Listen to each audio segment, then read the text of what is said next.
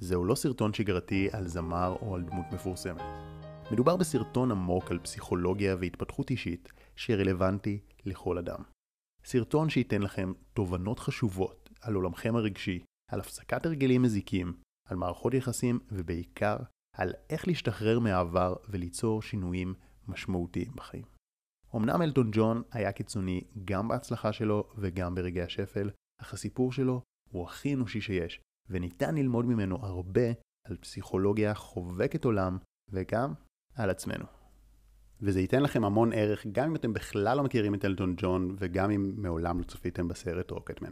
התמכרויות הן משככי כאבים למצוקות רגשיות.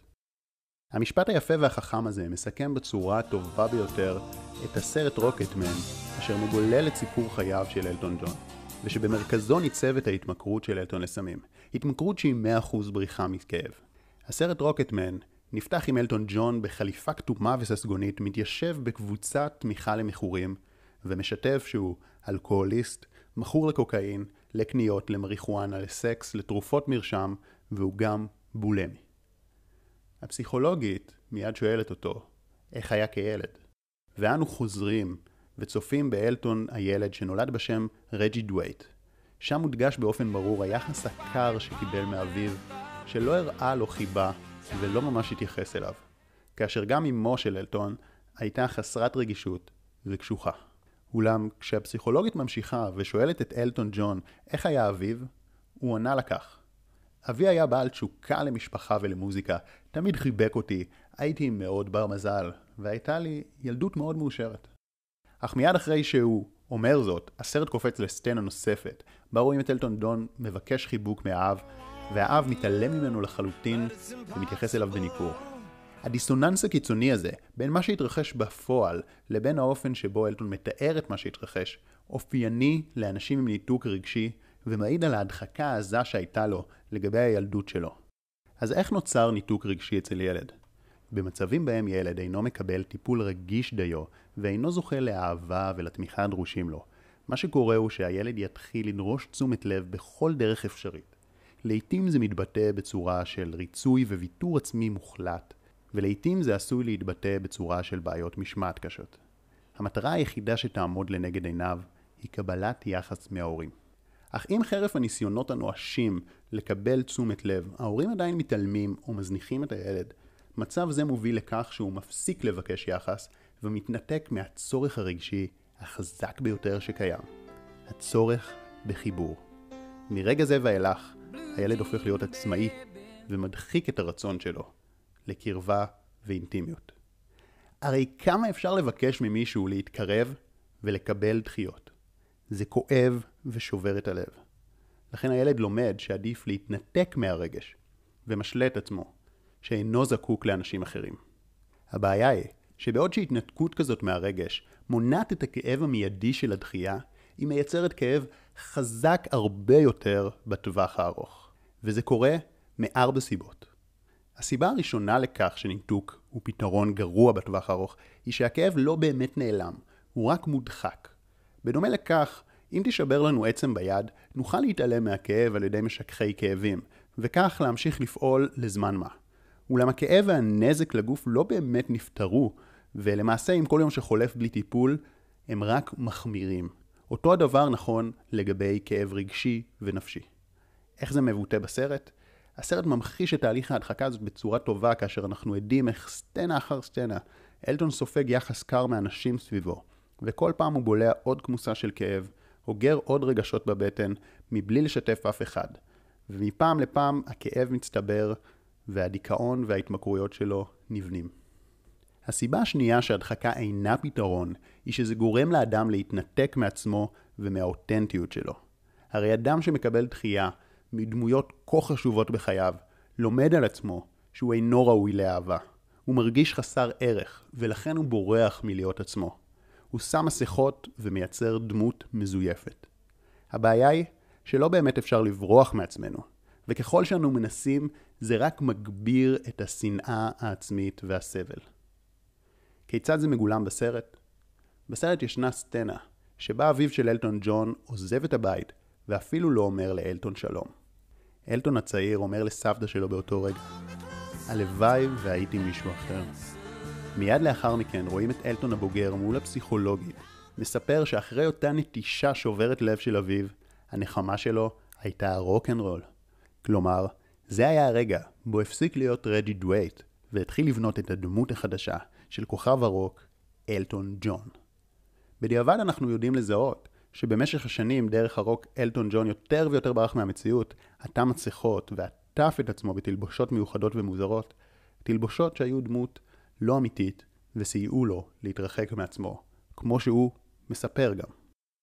הסיבה השלישית שניתוק מהרגש הוא פתרון הרסני, היא שבתוך כל התהליך הזה נצרבת לאדם אמונה שלא ניתן לסמוך על אנשים, ורק אני יכול לדאוג לעצמי.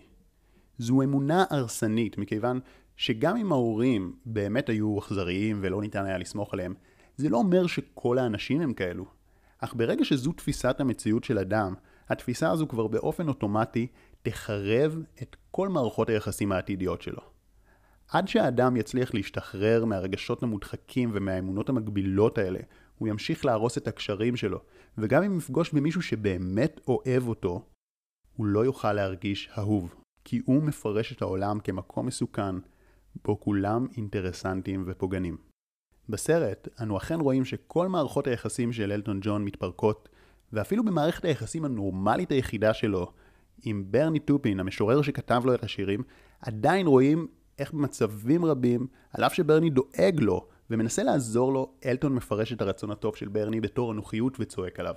בסופו של דבר, גם לברני נמאס מהיחס הזה, והוא מחזיר לאלטון באותו מטבע ומתרחק ממנו. בכך, האמונה של אלטון מגשימה את עצמה, והוא אכן מוצא את עצמו במציאות שבה לא ניתן לסמוך על אנשים.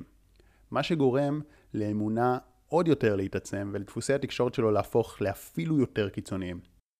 בשורה התחתונה, אנשים עם ניתוק רגשי כמו שתיארנו ודפוס נמנע, כופים על עצמם חיים של בדידות איומה. הסיבה הרביעית שניתוק גורם לסבל אדיר, היא שבלתי אפשרי להתנתק אך ורק מהרגשות השליליים ומהכאב. ברגע שמאלחשים את הכאב, בו זמנית מאלחשים את כל קשת הרגשות. גם את האהבה, השמחה, ההתלהבות. וכך החיים הופכים להיות ריקניים, אפרוריים ויבשים. ואז, על מנת לברוח מהכאב הנורא שההדחקה והניתוק הרגשי יוצרים, וכמו כן, שוב להיות מסוגלים לחוות תחושות של התלהבות ושמחה, האדם זקוק למשהו חיצוני שיוציא אותו מהאפרוריות. במקרה הטוב, הוא בורח לדברים שגרתיים כמו קניות, רשתות חברתיות, בילויים נועזים, וכל דבר שמסיח את הדעת או שמעלה את האנדרנלין. במקרה הרע, במידה והכאב והרקנות אשר נובעים מההדחקה חזקים מנשוא, הדבר היחיד שמפיג את האפרוריות והדיכאון אלו סמים שפועלים באופן ישיר על המוח. הסמים הממכרים מפעילים את מערכת התגמול במוח וגורמים לתחושת היי רגעית, אך כידוע, מיד לאחר מכן מתרחשת נפילה כואבת. קוקאין לדוגמה, שהוא אחד מהסמים שאלטון ג'ון התמכר אליהם, פועל על מערכת התגמול בצורה הישירה ביותר וגורם לתחושה טובה. אממה, יש סיבה שמערכת התגמול בנויה כפי שהיא בנויה, וברגע שאנחנו מוסיפים אותה בחומרים לא טבעיים, כמו קוקאין, היא מסתגלת אל החומרים הללו, וכמות הקולטנים במוח שאמורים לגרום לתחושה הנעימה, יורדים ופוחתים. כתוצאה מכך, ביום יום ובשגרה, המכורים מרגישים רע ורקנות בעוצמה אפילו יותר גדולה, ובכדי שוב לחוות את אותה תחושה נעימה הם זקוקים לכמות הולכת וגדלה של סם. למעשה, אחרי שמתמכרים והמוח מסתגל, הסם כבר לא מענג, הוא רק מפחית באופן זמני את תסמיני הגמילה שהסם עצמו יצר. זהו מעגל הרסני שקשה מאוד לצאת ממנו. במאמר הכתוב שמופיע בתיאור של הסרטון כאן למטה, הרחבתי עוד על איך התמכרות מתבטאת במוח ועל סוגים שונים של סמים והתמכרויות. בכל מקרה, עכשיו אנחנו מגיעים אל החלק המרגש והיפה בסיפור, וזה הגמילה. בניגוד לאמנים רבים שנפלו לסמים וסיימו את חייהם עם מנת יתר, אלדון ג'ון, עם כל הקושי האדיר שבגמילה ולמרות ההדחקה ומערכות היחסים הדפוקות שלו, מצליח לתפוס את עצמו בידיים ולבקש עזרה. כאשר היופי בסרט הוא ש-100% מהגמילה והשינוי מיוחסים לתהליך הפסיכולוגי העמוק שאלטון עשה על הילדות שלו. הרי אפשר לקחת אדם ולגמול אותו מהסם בכוח, להעביר אותו דרך כל התסמינים ולתת למוח להשתקם. אבל אם הכאב הרגשי לא טופל מהשורש, אז אין סיכוי שהגמילה תחזיק מעמד והבן אדם ייפול בחזרה לסמים. אז מה היה אותו תהליך פסיכולוגי? למעשה במהלך הטיפול רואים איך אלטון ג'ון מצליח לשתף יותר ויותר ברגשותיו. הוא מפסיק להדחיק את הילדות שלו ומשחזר את הקשר הקר והקשה עם הוריו. הוא מאפשר לעצמו לבכות ולשחרר רגש. מסצנה לסצנה הוא מוריד את המסכות והתלבושות שלו, גם באופן פיזי, אבל בעיקר באופן מטאפורי. ובכך הוא חושף את עצמו ומתחבר אל עצמו יותר ויותר. לקראת סוף הסרט רואים תהליך שאלטון עושה בדמיון בכך שהוא אוסף את הדמויות החשובות בחייו ומתעמת איתן. הוא מבין שהרבה מהתפיסות המגבילות שהיו לו לגבי עצמו נבעו מתיוגים שאחרים שמו עליו. הוא מבין גם שעל אף שעברו שנים רבות, הם ממשיכים להשפיע עליו בכל יום. וברגע שהוא מעלה זאת למודעות, הוא דורש מהם לעצור ולהפסיק לדבר אליו בצורה מקטינה. הוא מפסיק להאשים את עצמו ולשנוא את עצמו, וכמו כן, הוא סולח להוריו, ואפילו מבקש מהם סליחה. בסיום המרגש, הוא ניגש בדמיון אל אלטון הילד. הילד מבקש מאלטון הבוגר חיבוק. מבקש ממנו את החיבוק שתמיד ביקש מההורים, ומעולם לא באמת קיבל. הילד גם מזכיר לאלטון שהשם האמיתי שאיתו נולד היה רג'י דווייט, ושאלטון ג'ון הוא רק דמות של כוכב רוק, דמות שהוא יצר על מנת לברוח מעצמו. בתוך האינטראקציה הדמיונית הזאת, הוא מעניק לילד חיבוק חם ואוהב, ולמעשה בכך הוא משלים את התהליך, משחרר את הרגשות המודחקים, וחוזר להיות עצמו. חוזר להרגיש.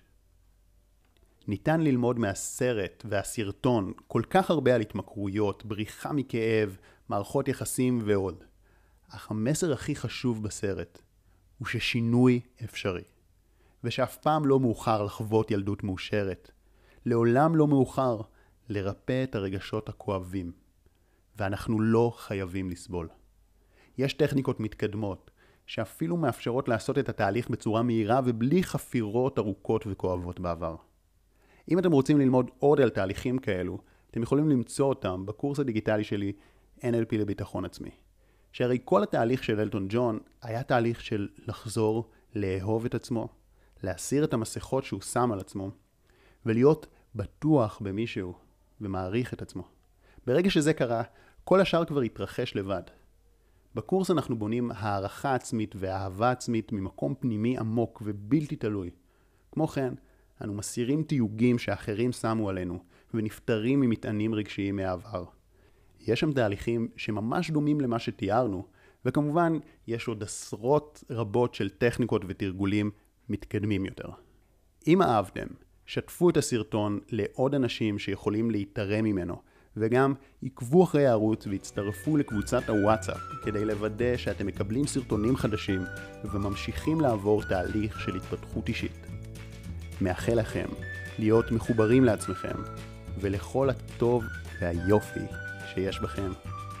שחר כהן